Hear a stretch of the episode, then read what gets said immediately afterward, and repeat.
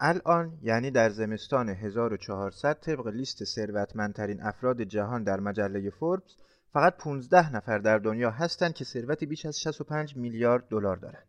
افراد کارآفرین، بیزنسمن و موفق در زمینه کاری خودشون که تونستن به این ثروت برسن.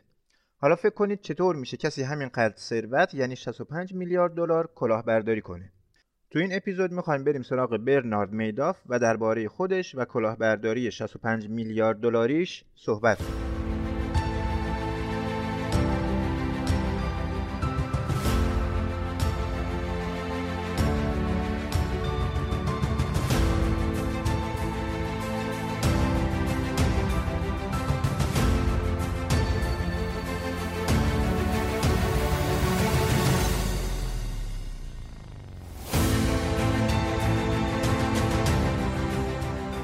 نام خدا. سلام. من علی اکبر اکبرپور هستم و این سومین اپیزود پادکست نگاه است. همیشه پرونده های جنایی و داستان های تقلب و کلاهبرداری های ماهرانه و حساب شده برام جالب بودن و این قسمت پادکست درباره بزرگترین کلاهبرداری تاریخ هست و چیزی که میشنوید حاصل چند هفته مطالعه و تحقیق من در این مورد هست.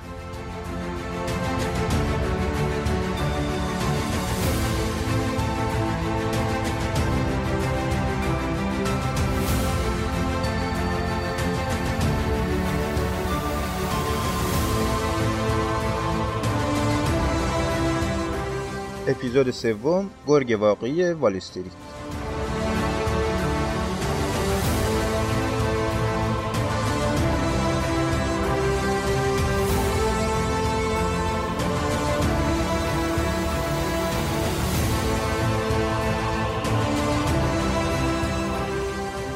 ده دسامبر 2008 اندرو میداف وارد لابی ساختمون لیپستیک در منحتن نیویورک میشه.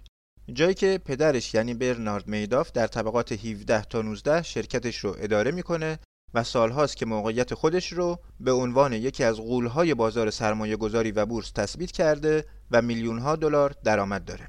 اندرو هر وقت وارد این ساختمون می‌شد حس غرور داشت ولی امروز یه حس مبهمی داره و اومده از پدرش سوالایی بپرسه.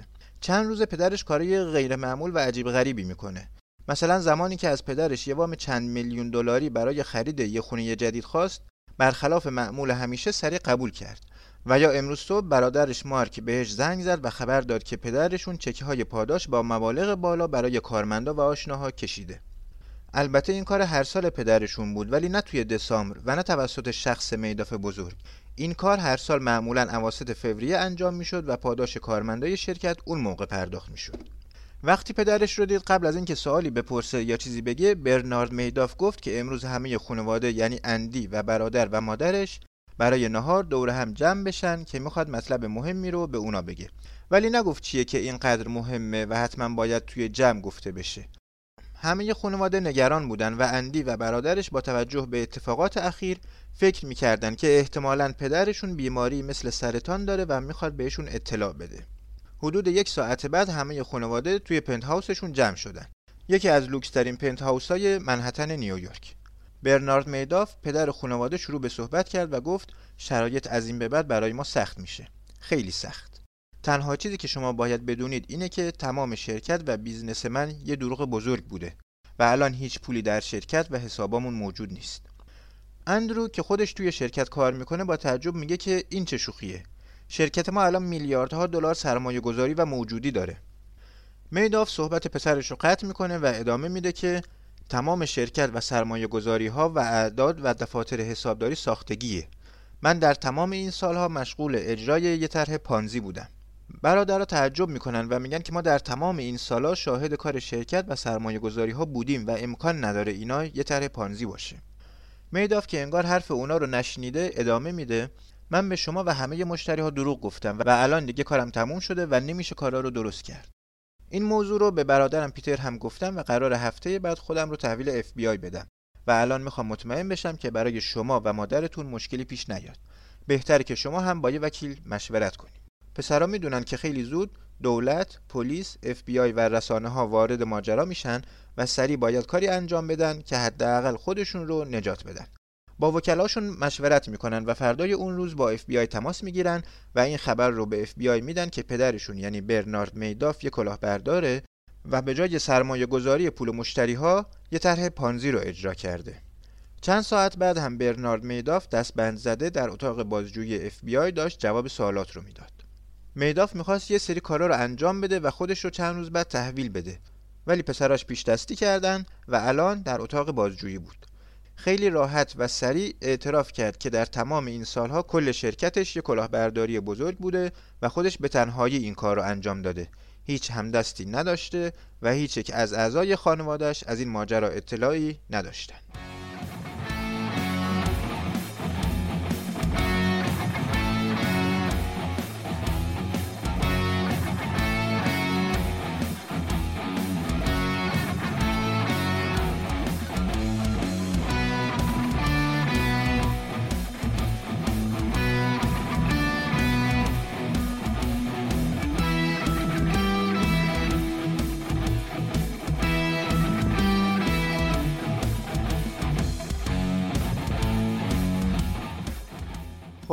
برای اینکه میداف رو بهتر بشناسیم و به کارش بیشتر آشنا بشیم 52 سال بریم عقب یعنی جوان 1956 یه بعد از ظهر گرم تابستون در یکی از محلات نیویورک یعنی کوینز. هوا گرم و شرجی هست. همه داخل خونه هاشون هستن و تلویزیون می‌بینن. ولی برنارد اینقدر خوششانس نیست. برنارد میداف 18 ساله مشغول کار تابستونی هست و سر ظهر داره یه سیستم آبپاش جدید برای همسایهشون نصب می‌کنه. بعد از اتفاقی که برای پدرش افتاد و در بورس ورشکسته شد دیگه نمی‌تونه مثل باقی دوستاش بیرون وقت بگذرونه و تفریح کنه. باید پول در بیاره. در همین حال خانم خونه برنارد رو صدا می‌کنه و بهش میگه که باید بره خرید و همین الان می‌خواد دستمزدش رو بده. تو کیفش دنبال پول میگرده و چهار دلار و پنجاه سنت تو دست برنارد می‌گذاره و توضیح میده که اشتباه نکرده و اون یه دلار اضافه برای برنارد و خانوادش هست.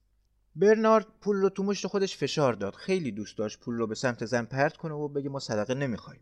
ولی توی اون شرایط همین یه دلار هم برای برنارد و خانوادش مهم بود و مجبور بود تشکر کنه. همونجا از ایوون خونه می‌تونست یکی از همکلاسیاش رو ببینه که در اتاق نشیمن نشسته و تلویزیون می‌بینه. اونم البته دوست داشت الان مشغول همین کار باشه ولی نمی‌شد. اصلا خانواده میداف دیگه تلویزیون نداشتن. اونا مجبور بودن تلویزیون رو هم مثل تمام چیزای دیگه بفروشن.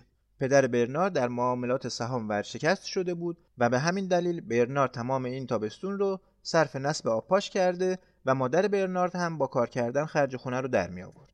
سه سال بعد سال 1959 برنارد 21 ساله مدت هاست فقط یه هدف برای زندگی و برنامه هاش داره ثروتمند شدن.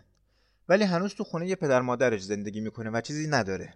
ظاهرا هم قرار نیست با این روند به زودی وضعش عوض بشه. الان 21 سالشه دانشجوی حقوق هست نامزد داره ولی بی پول بی پول و این روند تا آخر دانشجویش حداقل ادامه داره. برنارد روی تختش دراز کشیده و داره یه مقاله از وال استریت ژورنال می‌خونه. درباره استفاده از فناوری های جدید و کامپیوتر در امور مالی که توضیح میده این صنعت به سرعت در حال تغییر هست و جا داره که میلیون ها دلار در این زمینه سرمایه گذاری بشه. همین لحظه بود که تصمیمش رو گرفت. انصراف از دانشکده حقوق و ورود به بازار سهام. زمینه ورود هم استفاده از کامپیوتر و فناوری های جدید. بازم بریم به سه سال بعد یعنی سال 1962 برنارد با پولی که خودش پسنداز کرده بود و 50 هزار دلاری که پدر خانمش بهش داد شرکتش رو به عنوان یک کارگزار سهام تأسیس کرد. شرکت سرمایه گذاری میداف که نفرات اصلیش خود برنارد هست برادرش پیتر و همسرش روس. و الان توی دفتر کوچیک تو منحتن برنارد میداف با استرس زیاد داره قدم می‌زنه وضعیت شرکت اصلا خوب نیست و جلسه الان می‌تونه کسب و کار استارتاپی اون یعنی شرکت سرمایه گذاری میداف رو از این وضعیت نجات بده میداف الان 24 سالشه و تمام امید، رویا و پسنداز خودش رو تو این شرکت گذاشته ولی چیزی تا ورشکست شدنش نمونده و این جلسه باید خوب پیش بره. وسط اتاقم یه کامپیوتر IBM 1401 هست. از اون کامپیوترها که شما شاید فقط عکسش رو دیده باشین. ارتفاعش قد یه آدمه و اندازه یه کمد بزرگ جا گرفته. این کامپیوترها اولین کامپیوترهایی بودند که غیر از دانشگاه ها و مؤسسات تحقیقاتی در مؤسسات دولتی و شرکت های خصوصی استفاده شد. میداف و برادرش پیتر تمام پولشون رو خرج این کامپیوتر کردن و امید دارن با استفاده از این کامپیوتر و ماشینی کردن معاملات یه مزیت بزرگ در وال استریت داشته باشن.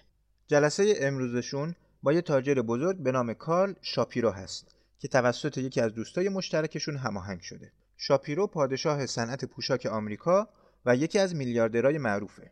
گذشته از این شاپیرو ارتباطات زیادی با سرمایه گذارای ثروتمند داره و میداف امیدواره که اگه بتونه شاپیرو رو متقاعد کنه که تو شرکتش سرمایه گذاری کنه شاید شاپیرو این شرکت رو به باقی دوستای ثروتمندش هم توصیه کنه. برادرش پیتر و شاپیرو وارد اتاق میشن. برنالد با شاپیرو دست میده و مقابل هم میشینن.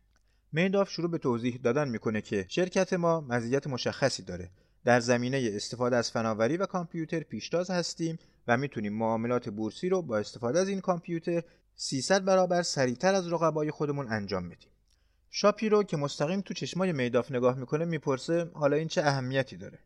برنارد به زور لبخند خودش رو حفظ می‌کنه و توضیح میده که با استفاده از سرعتی که کامپیوتر داره می‌تونن قبل از اینکه باقی رقبا حتی درخواست یک معامله رو بنویسن و اونو ثبت کنن ما این کار رو انجام میدیم. ما یک کارگزاری سریع و پیشرو خواهیم شد. تجارت سریعتر یعنی کسب درآمد بیشتر و ترغیب بقیه برای انجام معاملاتشون در کارگزاری ما. صحبت های میداف تموم میشه و شاپیرو همینجوری بی حرکت و یخ داره بهش نگاه می‌کنه. میداف قبلا این نگاه رو بارها و بارها دیده و می‌دونه معنیش چیه. حتما شاپیرو داره پیش خودش فکر می‌کنه این یارو احمقه و این کارا هم مسخره بازی. ولی چند لحظه بعد شاپیرو همینطور که تو چشمای میداف زل زده سرش رو تکون میده و میگه خیلی هم خوب. یه چک 100 هزار دلاری براتون میفرستم تا کار رو شروع کنید و از دفتر خارج میشه. و برنارد و پیتر بهت زده رو تنها می‌گذاره. حالا اونا حق دارن که جشن بگیرن. چون نه تنها یه سرمایه بزرگ دارن بلکه ارتباطشون با یه شبکه بزرگ از سرمایه گذارا هم شروع شد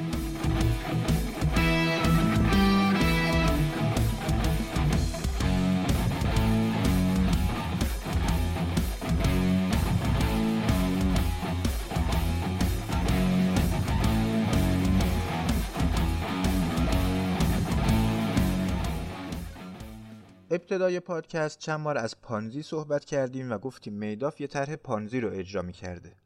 ببینیم پانزی یعنی چی و بعد دوباره بریم سراغ جناب میداف. طرح پانزی رو در یه جمله اینطور تعریف می‌کنن. دزدی از پیتر برای دادن پول به مایک. طرح پانزی یه ترفند کلاهبرداری هست که در اون شخص کلاهبردار به افراد وعده میده که اگه پولتون رو به من بدید با اون پول کار می‌کنم و سودهای نجومی و تضمین شده به شما میدم.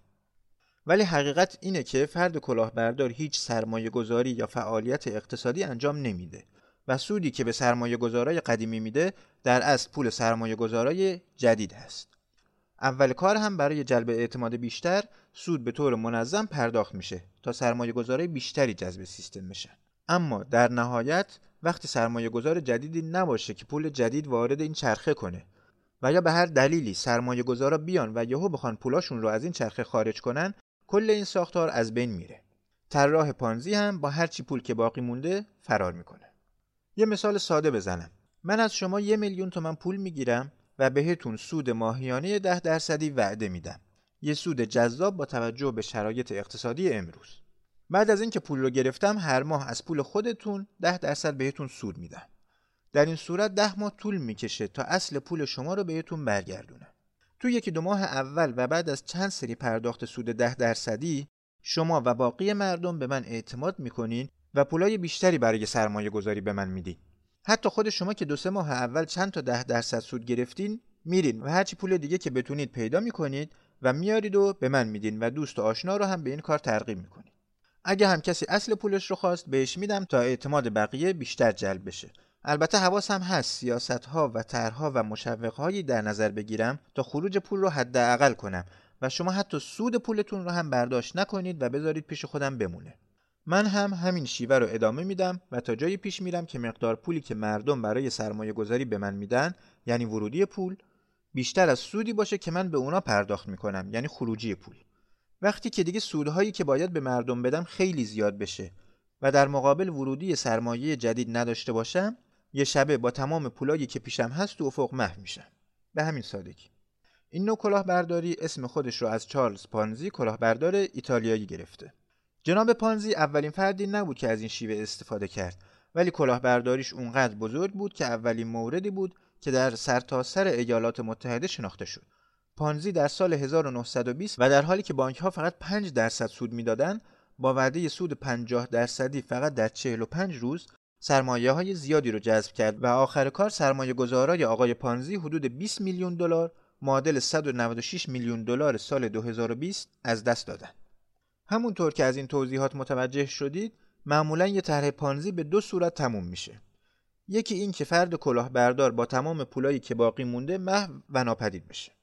و یکی دیگه این که ورود سرمایه جدید متوقف بشه و یا افراد برای برداشت سرمایه هاشون هجوم بیارن که معمولا این حالت به خاطر نیروهای خارجی بازار مثل بحران اقتصادی اتفاق میفته. شرکت میداف به عنوان یک کارگزار و واسطه خرید و فروش سهام شروع به رشد کرد. شرکت میداف اولین شرکتی بود که شروع به استفاده از سیستمای کامپیوتری برای خرید و فروش سهام کرد و یکی از بنیانگذاران نزدک شد و تا مدتها بزرگترین کارگزاری در نزدک بود. در سال 1992 میانگین حجم معاملات روزانه شرکت میداف که به صورت الکترونیکی انجام می‌شد 740 میلیون دلار بود. معادل 9 درصد معاملات بورس نیویورک.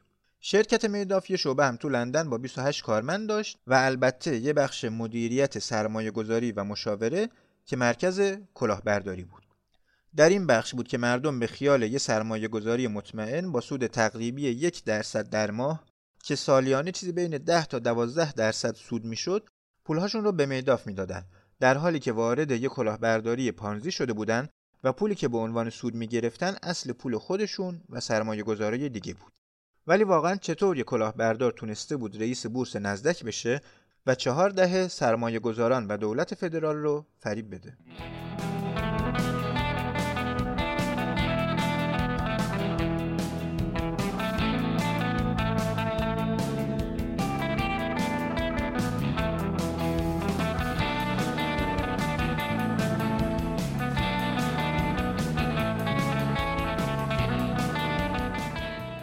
بریم به 25 سال بعد از تأسیس شرکت یعنی 19 اکتبر 1987 این تاریخ برای خیلی از افرادی که مطالعات اقتصادی دارن آشناست. دوشنبه سیاه. در این روز شاخص داو جونز حدود 22 درصد از ارزش خودش رو از دست داد و این سقوط تبدیل شد به بیشترین مقدار در افت روزانه شاخص در تاریخ. میداف همینطور که تو دفترش وایساده چشماش رو بسته و سعی می‌کنه خودش رو آروم کنه و تمرکز کنه. الان 49 سالشه و می‌دونه چطور باید یه بحران اینجوری رو مدیریت کنه. به مانیتورا نگاه می‌کنه و می‌بینه قیمتا با سرعت وحشتناکی دارن میان پایین. در کنار همه عددا فلشای قرمز رو به پایین هست. بازار در حال سقوط آزاده. میداف هم الان تو وال استریت به یه افسانه تبدیل شده و رسانه ها اون رو یه نابغه می‌دونن. میداف می‌دونه که اگه سریع عمل نکنه تمام زحمت های این 25 سال و ثروت و شهرتش از بین میره. سریع به طبقه 17 هم میره. دفتر فرانک دیپسکالی. دیپسکالی یه جور بچه محل میداف به حساب میومد. یه بچه فقیر از یه محله پایین و یه فرد مطمئن که میشه روش حساب کرد. از 18 سالگی وارد شرکت میداف شده بود و سریع تبدیل به مدیر مالی ارشد و مسئول سرمایه گذاری های شرکت شد. سرمایه گذاری هایی که وجود خارجی نداشتن و فقط روی کاغذ بودن.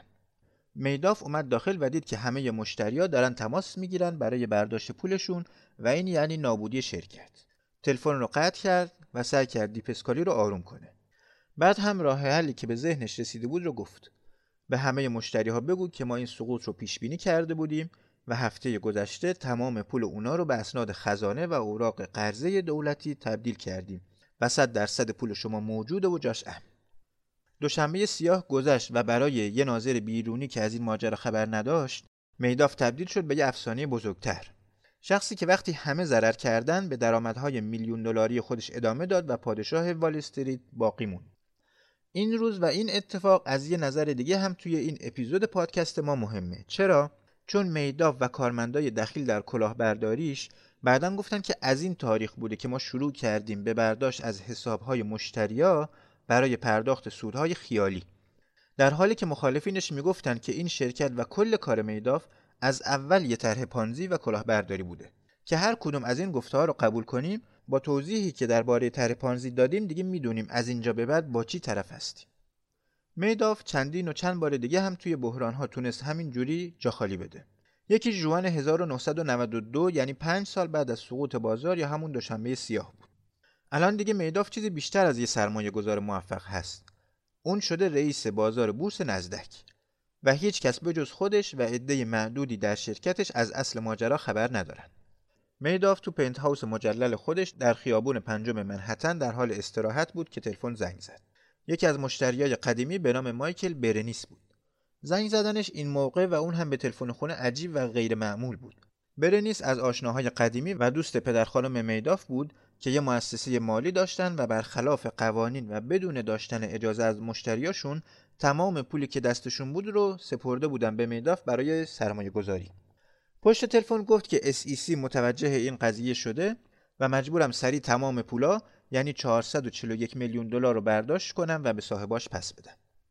SEC که اسمش رو از این به بعد زیاد می‌بریم مخفف کمیسیون بورس و اوراق بهادار ایالات متحده هست که نهاد ناظر بر صنعت اوراق بهادار آمریکا و بورس های ملی سهام در آمریکا هست. وضعیت بدی بود و اگه این پول سری پرداخت نمی‌شد احتمال داشت که SEC تحقیقات از شرکت میداف رو هم شروع کنه و همه چی لو بره. به همین خاطر میداف با آرامش گفتش که نگران نباش و تا دو هفته یه دیگه تمام پول رو بهت پس میدیم. یادتون هست دیگه فروپاشی یه طرح پانزی زمانی هست که مشتری ها یه بخش بزرگی از سپردهشون رو بردارن.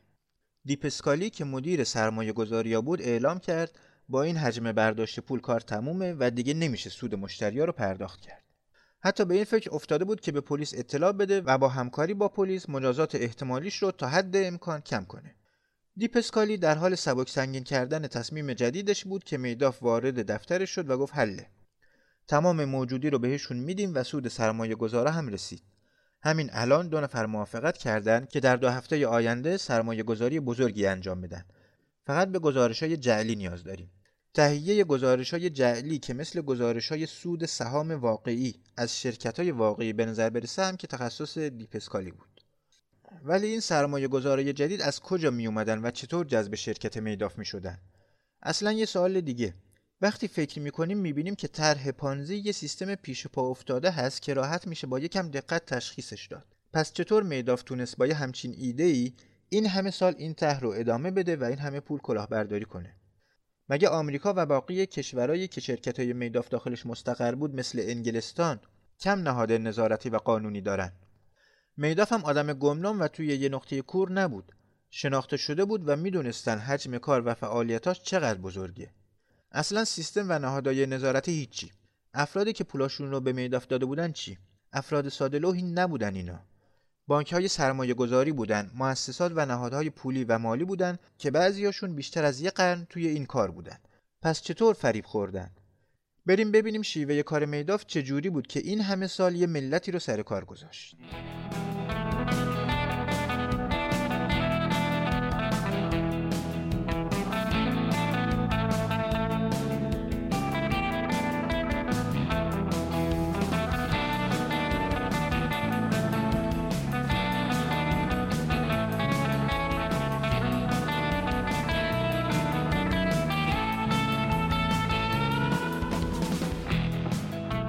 یه مشخصه عمومی طرحهای پانزی تبلیغ بازدهی بالا، سری ثروتمند شدن و کسب درآمد یک شبه هست. چیزایی که با دیدنش همه شک می‌کنن. ولی میداف این کارو نکرد. بازده اون همیشه به طور قابل قبول و در یه محدوده ده درصدی بود. سودی که می‌شد از صندوقهای تأمینی یا سایر سرمایه گذاری های موفق انتظار داشت.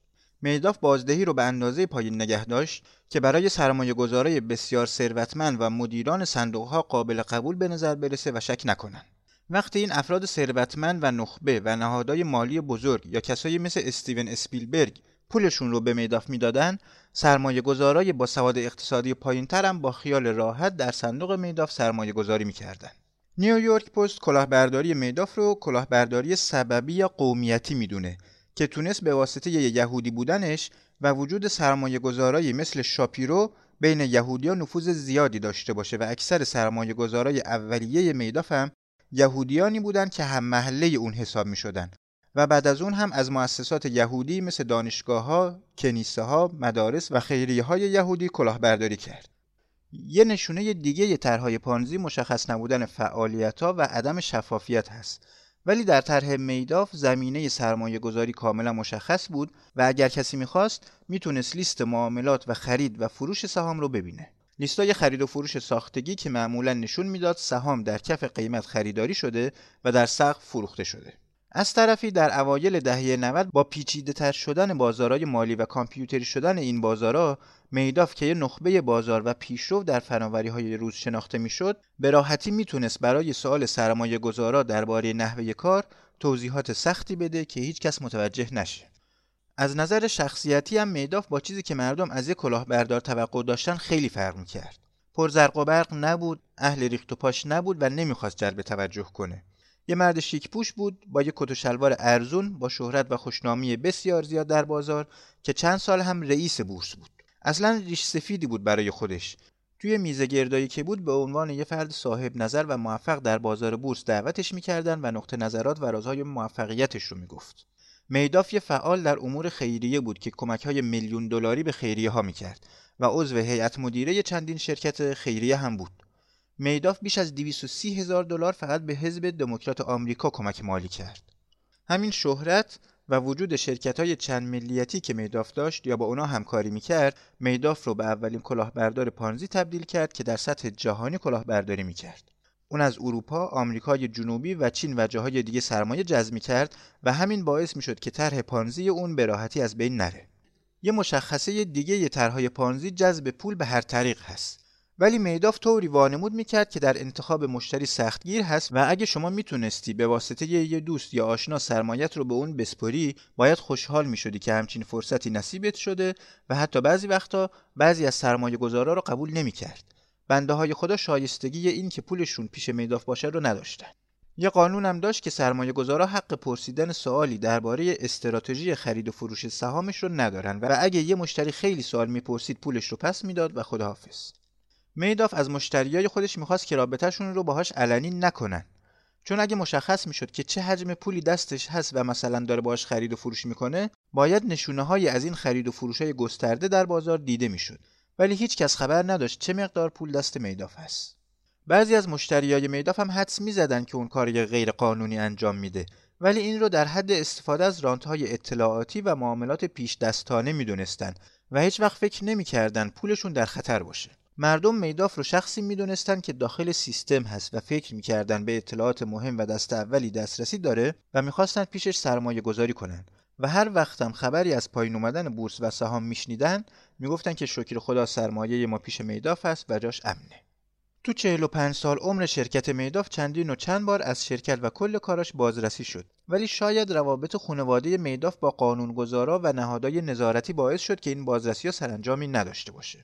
برنارد میداف خودش جزو مؤسسین و هیئت مدیره انجمن اوراق بهادار و بازارهای مالی آمریکا بود و برادرش پیتر هم دو دوره عضو هیئت مدیره بود. اریک سوانسون هم که مسئول نظارت و بازرسی های SEC در شرکت میداف بود حین همین بازرسی ها با شانا میداف دختر پیتر که وکیل شرکت هم بود آشنا شدن و با هم ازدواج کردن. این رو بگم و بریم سراغ ادامه ماجرا. دادستان کل نیویورک که بعضی اوقات گزارش هایی از خلافای میداف به دستش می‌رسید پسنداز شخص خودش و کل فامیلش رو در شرکت میداف سرمایه گذاری کرد.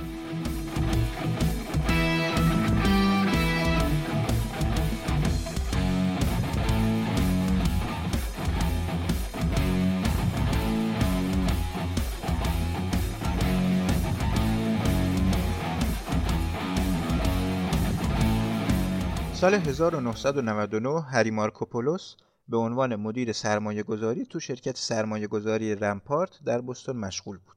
مارکوپولوس که اگه اجازه بدید از این به بعد مارکو صداش می‌کنیم امروز یه جلسه خیلی سخت داره. چند روز پیش رئیسش ازش خواست تمام کارا و معاملات میداف رو بررسی کنه و بفهمه که راز موفقیت میداف چیه. تا شاید بتونن با یه جور مهندسی معکوس استراتژی سرمایه گذاری این نابغه بازار سرمایه رو کشف کنن. مارکو هم سریعا این کار رو به عنوان یه چالش خوب قبول کرد. ولی الان مضطربه و نمی‌دونه چطور حرفش رو به رئیساش بزنه. اون فهمیده که مهم نیست بقیه چقدر تلاش کنن چون هیچ وقت نمی‌تونن بازدهی میداف رو توی سرمایه گذاری داشته باشن. ولی این به معنی شکست توی تحقیقاتش نبوده بلکه یه چیز خیلی مهمتر فهمیده. همون چیزی که رؤساش نمی‌خوان بشنون.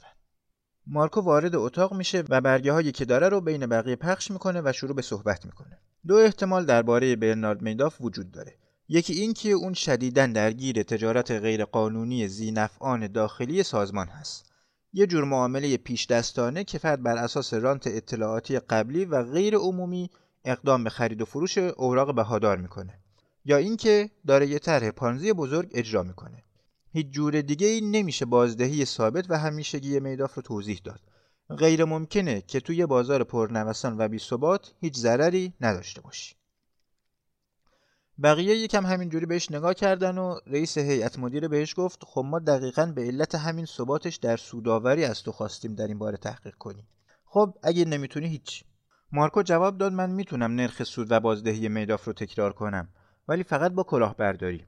یکی از نمودارا رو نشون داد و توضیح داد که میداف میگه بازدهی من بر اساس روند بازار هست ولی بازدهی میداف برخلاف روند بازار همیشه و در یه زاویه ثابت 45 درجه قرار گرفته و به سمت بالا میره و این غیر ممکنه مارکو داره به یکی از قدرتمندترین، پیشروترین و محترمترین مردای وال استریت میگه کلاهبردار.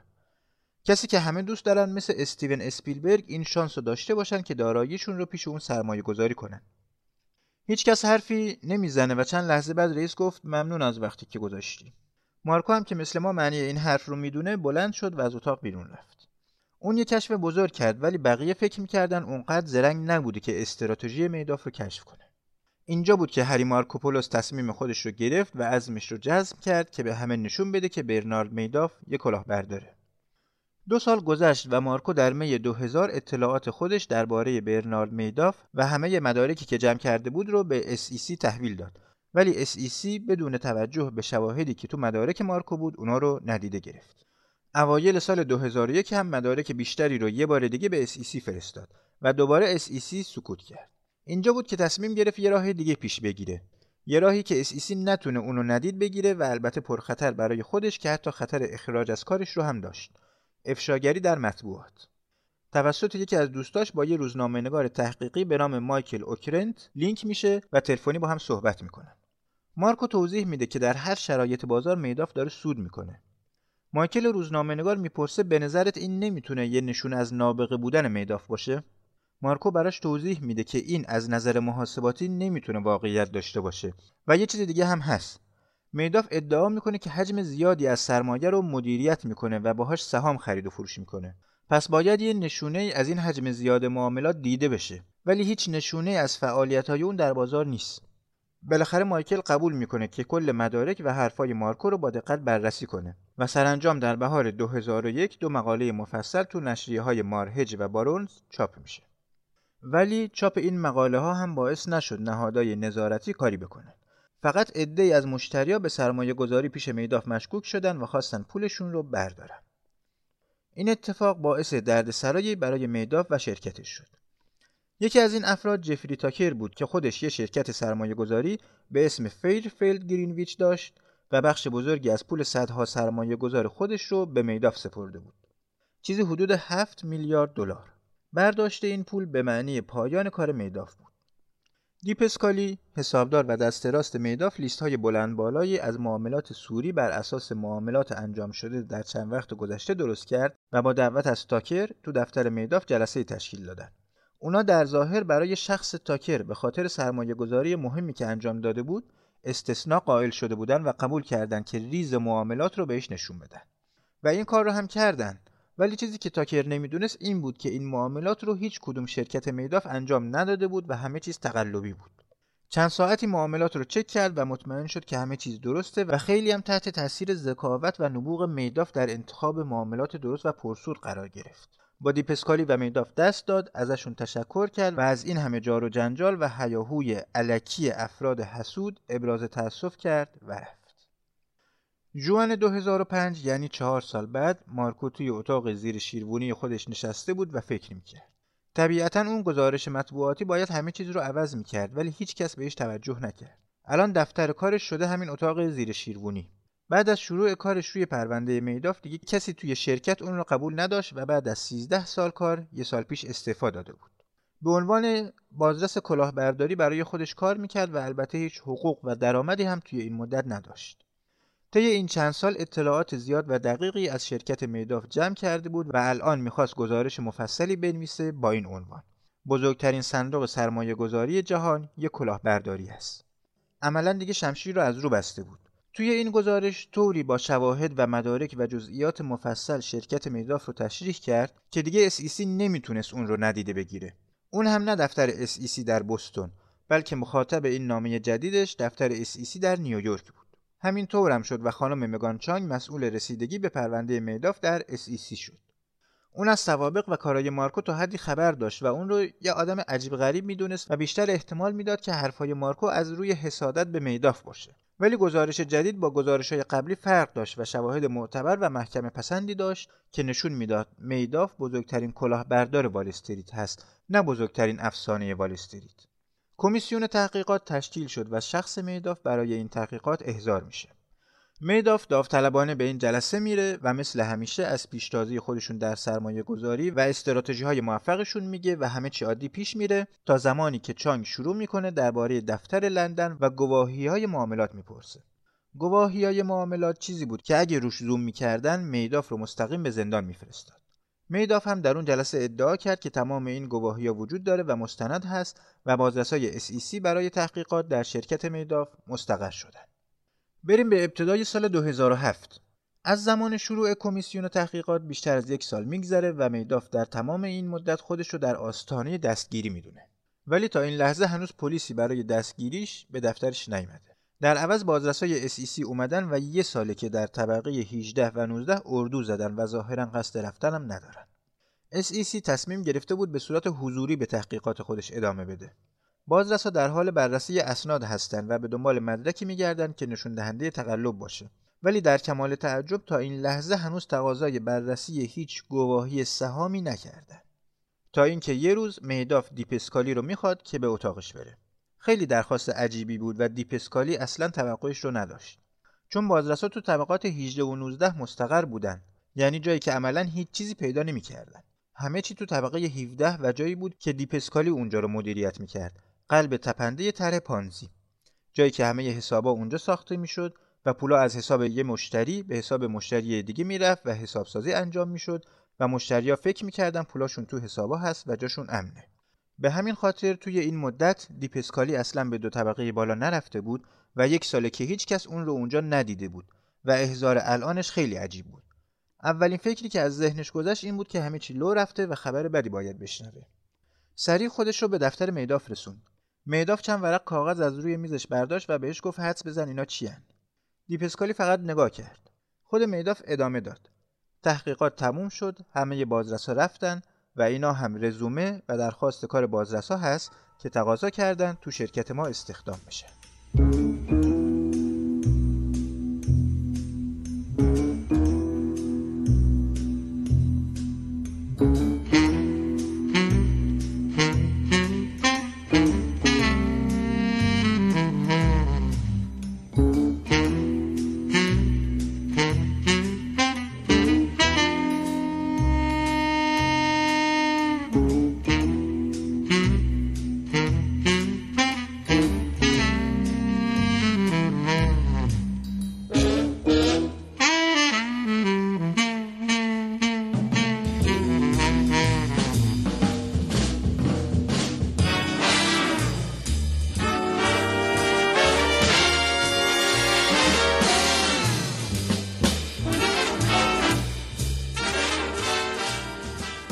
خیالش از بازرسی راحت شد و یه عضو جدید به خانوادهشون اضافه کرد. یه قایق تفریحی 88 فوتی که 7 میلیون دلار خرجش کرده و باهاش توی سواحل فرانسه میچرخه و همینطور یه ویلای مجلل تو فرانسه برای تعطیلات.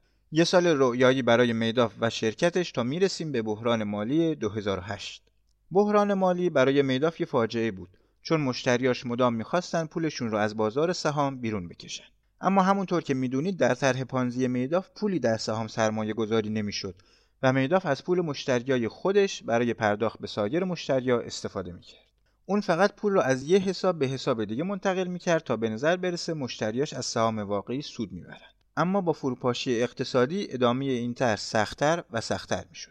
15 سپتامبر 2008 میداف برای دور بودن از هیاهوی بازار و بحران رفته بود فرانسه و توی ویلای ساحلی خودش مشغول استراحت بود که باهاش تماس گرفتن و گفتن اخبار تلویزیون رو ببین خبر این بود بانک سرمایه گذاری لیمن برادرز اعلام ورشکستگی کرد بزرگترین ورشکستگی در تاریخ ایالات متحده این خبر برای میداف وحشتناک بود چون با این خبر مردم و سرمایه گذارا وحشت می‌کردن و مشتریای میداف برای پس گرفتن پولشون می اومدن. با این خبر تعطیلات میداف تموم شده بود و باید سریع خودش رو به نیویورک میرسوند. یه هفته بعد سیل تماس های تلفنی مشتریا به شرکت میداف بود که می‌خواستن پولشون رو بردارن. مخصوصا زمانی که مشخص شد قول بیمه و سرمایه گذاری AIG هم در حال سقوطه. لیپسکالی به میداف خبر داد که مشتریا پولشون رو می‌خوان و دیگه با گزارش مالی جعلی و خبر همه چی خوبه و سرمایه گذاری های ما در حال رشد هست و این چیزا منصرف نمیشن. تا الان مجبور شدیم چند صد میلیون دلار پرداخت کنیم و هیچ بانکی توی این موقعیت به ما وام نمیده. اگه یه مشتری بزرگ دیگه بخواد پولش رو برداشت کنه کار تمومه. میداف به دیپسکالی گفت که خیالش راحت باشه و دوباره سرمایه گذاری جدید پیدا می‌کنیم. میداف یه ماه شبانه روز کار کرد. جلسه پشت جلسه تا تونست 200 میلیون دلار از سرمایه گذارای جدید بگیره. این مقدار پول برای پوشش برداشت مشتریا و نجات شرکتش کافی بود. مثل تمام بحرانهای قبلی از فاجعه 2008 هم جون سالم به در بردن که تلفن زنگ زد. یکی از مشتریای بزرگ بود که به مشکل خورده بود و می‌خواست تمام پولش رو برداره یعنی مبلغ یک میلیارد دلار. میدا فهمید که این یعنی لحظه پایان شرکت 46 سالش. خب حالا برگردیم به جایی که این قسمت رو شروع کردیم. یعنی بعد از تماس پسرای میداف با اف بی آی. سرمایه داره 71 ساله در همون روز دستگیری با وسیقه 10 میلیون دلاری آزاد شد. ولی گذرنامه های خودش و همسرش رو ازش گرفتن و قرار شد در آپارتمانش تحت نظارت و حبس خونگی باشه و همسرش هم باید هزینه های این نظارت و کنترل رو پرداخت می‌کرد. دادستان میداف رو به 11 جرم فدرال متهم کرد. کلاهبرداری اوراق بهادار، فریب سرمایه گذارا، تقلب، جعل، سه بار پولشویی، اظهارات دروغ، فریبکاری، ادعاهای دروغین در برابر SEC و سرقت از طرح مزایای کارکنان. میداف تمام اتهامات خودش رو پذیرفت به اجرای طرح پانزی اعتراف کرد و از کارای خودش ابراز پشیمونی کرد و از مالباخته ها عذرخواهی کرد ولی حاضر به هیچ همکاری با دادگاه نشد. حد اکثر مجازاتی که برای اتهامات میداف می‌شد در نظر گرفت 150 سال زندان بود و دادستان هم همینو می‌خواست. مخصوصا اینکه میداف برای برگردوندن پولا و یا معرفی همدستاش هیچ کمکی نکرد. ولی وکیل مدافع با این استدلال که میداف اعتراف کرده تقاضای یه حکم دوازده ساله کرد. قاضی موقع دادن حکم این کلاهبرداری رو بی سابقه و سرسام آور و شیطانی دونست و گفت مجازاتی باید تعیین بشه که برای بقیه هشداری باشه تا اینطور موارد تکرار نشه. همینطور گفتش که این سقف مجازات یعنی 150 سال زندان برای کلاهبرداری های تا 400 میلیون دلار هست و کلاهبرداری میداف 162 برابر این سقفی است که تو قانون اومده. بعدش هم گفت که میداف کمکی برای شناسایی دیگر متهمین نکرده و روزای آخر قبل از اعتراف هم حدود 15 میلیون دلار به اطرافیان و خانوادش داده و در نهایت حکم دادگاه رو اعلام کرد. 150 سال زندان و پرداخت غرامت. میداف 71 ساله به زندان فدرال بوتنر در ایالت کارولینای شمالی منتقل شد تا 150 سال حبسش رو با شماره زندانی 61727 بگذرونه. به سرگذشت میداف و اینکه در زندان چه کرد و چی بهش گذشت برمیگردیم. ولی الان بریم ببینیم که سرگذشت مالباخته ها و کسایی که همدست میداف بودن چی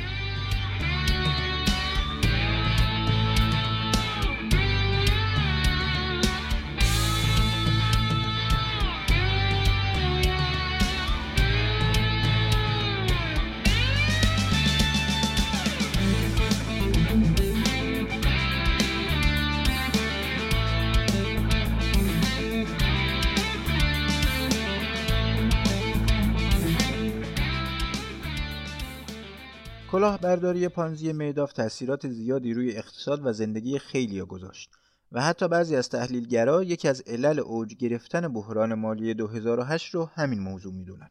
ولی مسلما سرمایه گذارا و کسایی که پولشون دست میداف بود بیشتر از هر کسی تحت تاثیر قرار گرفتن.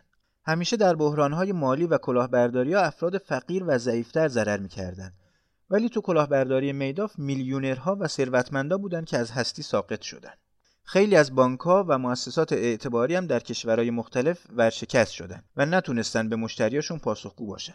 اسناد دادگاه نشون می‌داد که شرکت میداف حدود 4800 مشتری سرمایه گذار داشته که بیشترین ضرر مربوط می‌شد به گروه فیرفیلد گرینویچ به مقدار 7.5 میلیارد دلار بعد از اون بانکهای دیگه مثل بانک سانتاندر اسپانیا، مدیچی اتریش و اچ بریتانیا بودن. خبر خیلی رو شوکه کرد. بعضی از سرمایه گذارا رفتن جلو به خونه میداب و پولشون رو می‌خواستن. افراد زیادی بودن که سرمایه زندگیشون از بین رفت. بعضیا سرمایه بازنشستگیشون از بین رفت و مجبور شدن دوباره سالها کار کنن. چند نفرم وقتی فهمیدن که سرمایهشون از بین رفته خودکشی کردن. اولین خودکشی رن تیری مارگون تاجر اشرافزاده فرانسوی بود که یک میلیارد و 400 میلیون دلار از دست داد و یک هفته بعد در دفتر شرکت خودش رگ هر دو دستش رو زد و خودکشی کرد.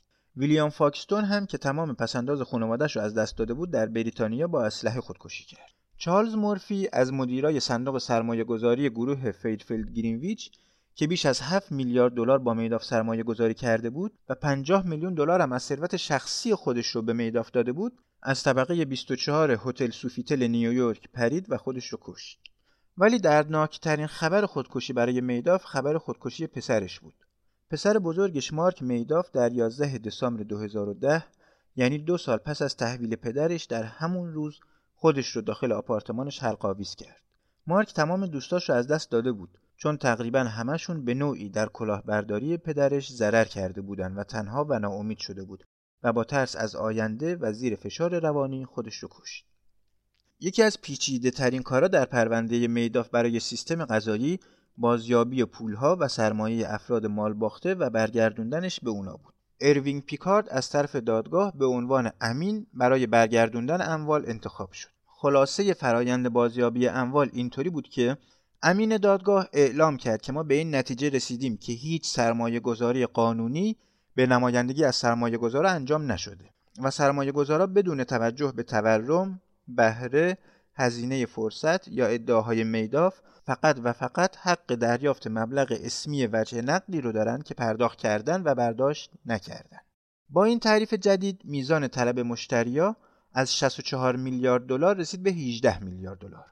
با نادیده گرفتن هزینه های فرصت و مالیات های پرداختی برای سودای تخیلی حدود نصف سرمایه گذارای مستقیم میداف هیچ پولی از دست ندادن چون به مرور زمان و طی سالها اندازه یا بیشتر پول خودشون به عنوان سود دریافت کرده بودند.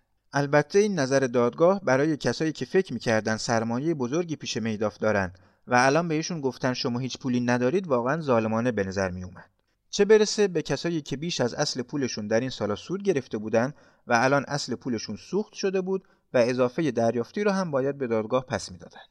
راستش رو بخواید این قسمت پرونده میداف برای منی که رشتم نه حقوق هست و نه اقتصاد خیلی پیچیده بود. مثلا فکر کنید که یه بانک تو اسپانیا از قدیم در صندوق میداف سرمایه گذاری کرده و تا الان هم بیشتر از سرمایه خودش سود برداشت کرده. الان مدعی هست و اصل پولش رو می‌خواد و در غیر این صورت ورشکسته میشه ولی دادگاه به خاطر اینکه میداف هیچ سرمایه گذاری انجام نداده سودای پرداختی رو پول باقی سرمایه گذارا می‌دونه و میگه بانک نه تنها چیزی طلبکار نیست بلکه باید هر چی بیشتر از اصل پول خودش دریافت کرده هم پس بده. اون بانک چی؟ اون بانک هم اون پولا رو به عنوان سود به مشتریای خودش داده و اون مشتریا هم مالیات اون سودا رو پرداخت کردن و حتی در بعضی موارد فوت شدن و اون پول بین ورثه تقسیم شده و رفته دیگه. عملیات بازیابی پول شروع شد و در اولین قدم میدا فهرست محرمانه از دارایی های خودش و شرکتش رو به کمیسیون بورس و اوراق بهادار ارائه کرد. چرا محرمانه؟ چون خیلی از این اموال و حسابات در کشورهای دیگه بود و این احتمال می‌رفت که طلبکارای خارجی شکایت کنند و نهادهای نظارتی کشورهای دیگه این اموال رو توقیف کنند.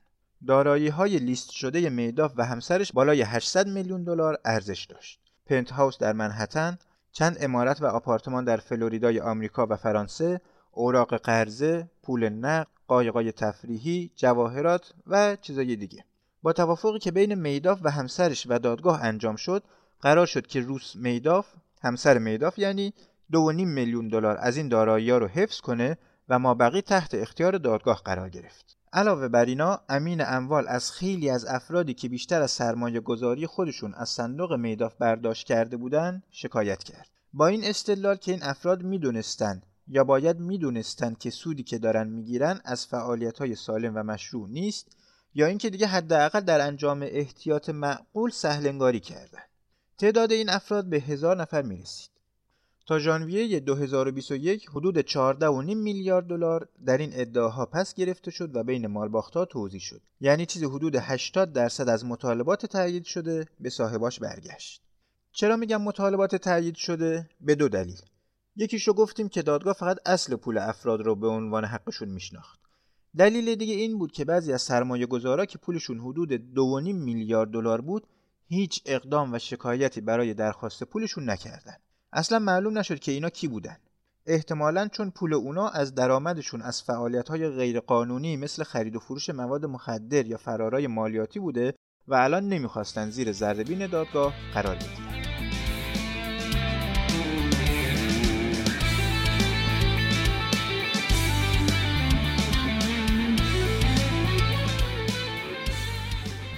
علاوه بر میداف افراد دیگه ای هم در این کلاهبرداری دخیل بودند. میداف از همون اول ادعا کرد که این کار رو خودش تنها انجام داده و هیچ همدستی نداشته. ولی تحقیقات نشون داد که عده‌ای از همکاری نزدیک به اون در این کار دخیل بودند. همینطور تعدادی از صندوقهای سرمایه گذار که پول مشتریای خودشون رو به میداف سپرده بودن متهم شناخته شدن. پیتر میداف برادر برنارد به اتهامات مختلف اعتراف کرد و با همکاری با دادگاه با ده سال زندان موافقت کرد. همینطور دارایی‌های خودش و همسر و اعضای خانوادش هم توقیف شد. چند ماه پیش محکومیت ده سالی پیتر تموم شد و از زندان آزاد شد. همسر میداف به هیچ جرمی متهم نشد و حتی در دادگاه های شوهرش هم شرکت نکرد. طی توافق با دادستان با نگه داشتن 2.5 میلیون دلار از تمام دارایی‌های خودش صرف نظر کرد و اونا رو در اختیار دادگاه قرار داد. پسرای میداف هم که در شرکت پدرشون کار می‌کردن داراییاشون مسدود شد ولی هیچ وقت دادستان نتونست مدرکی برای دخالت اونا در کلاهبرداری پیدا کنه. مارک و اندرو از همون لحظه اعتراف میداف رابطهشون رو با پدر و مادرشون قطع کردن و همونطور که گفتیم مارک در آپارتمانش دو سال بعد خودکشی کرد و اندرو هم چهار سال بعد بر اثر سرطان مرد. دیپاسکالی که دست راست میداف و یکی از اصلی ترین مهره‌های کلاهبرداری بود به تمام کارهای خودش اعتراف کرد و گفت که حداقل 20 ساله که می‌دونه کل شرکت میداف یه طرح پانزی بزرگه و همیشه صورت حسابا رو دستکاری می‌کرده تا به مشتریا وانمود کنه که دارن سود می‌کنن.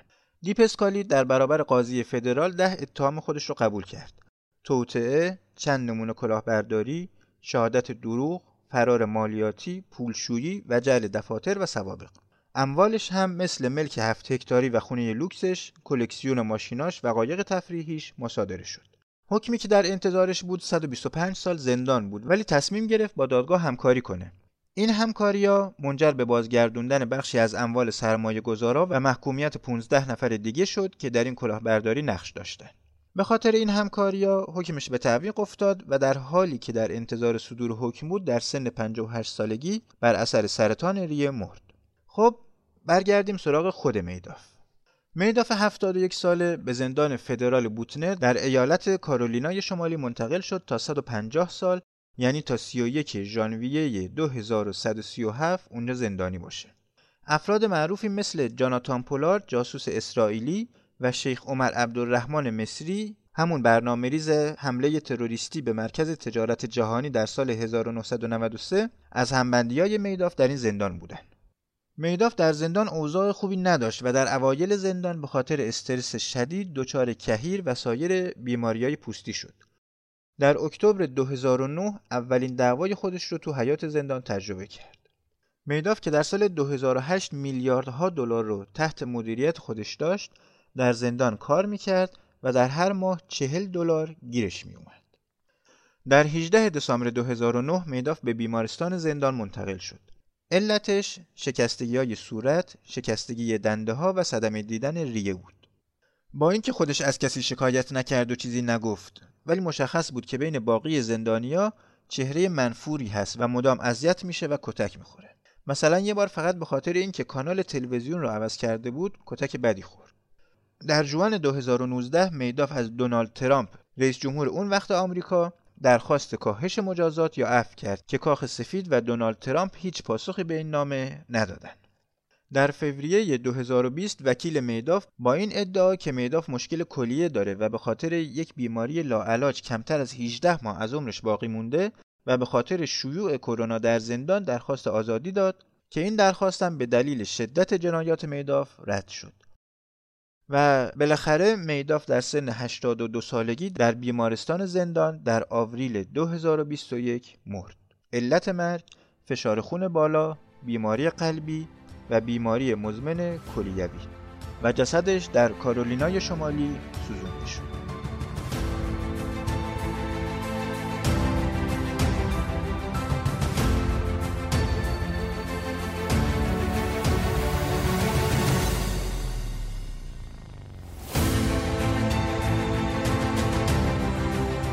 خیلی ممنون که وقت گذاشتین و این قسمت پادکست نگاه رو هم تا اینجا شنید ما به مرور عکس و فیلم و مطالب تکمیلی درباره این موضوع رو هم توی پیج اینستاگرام و کانال تلگرامی پادکست با آدرس نگاه underline پادکست می‌گذاریم.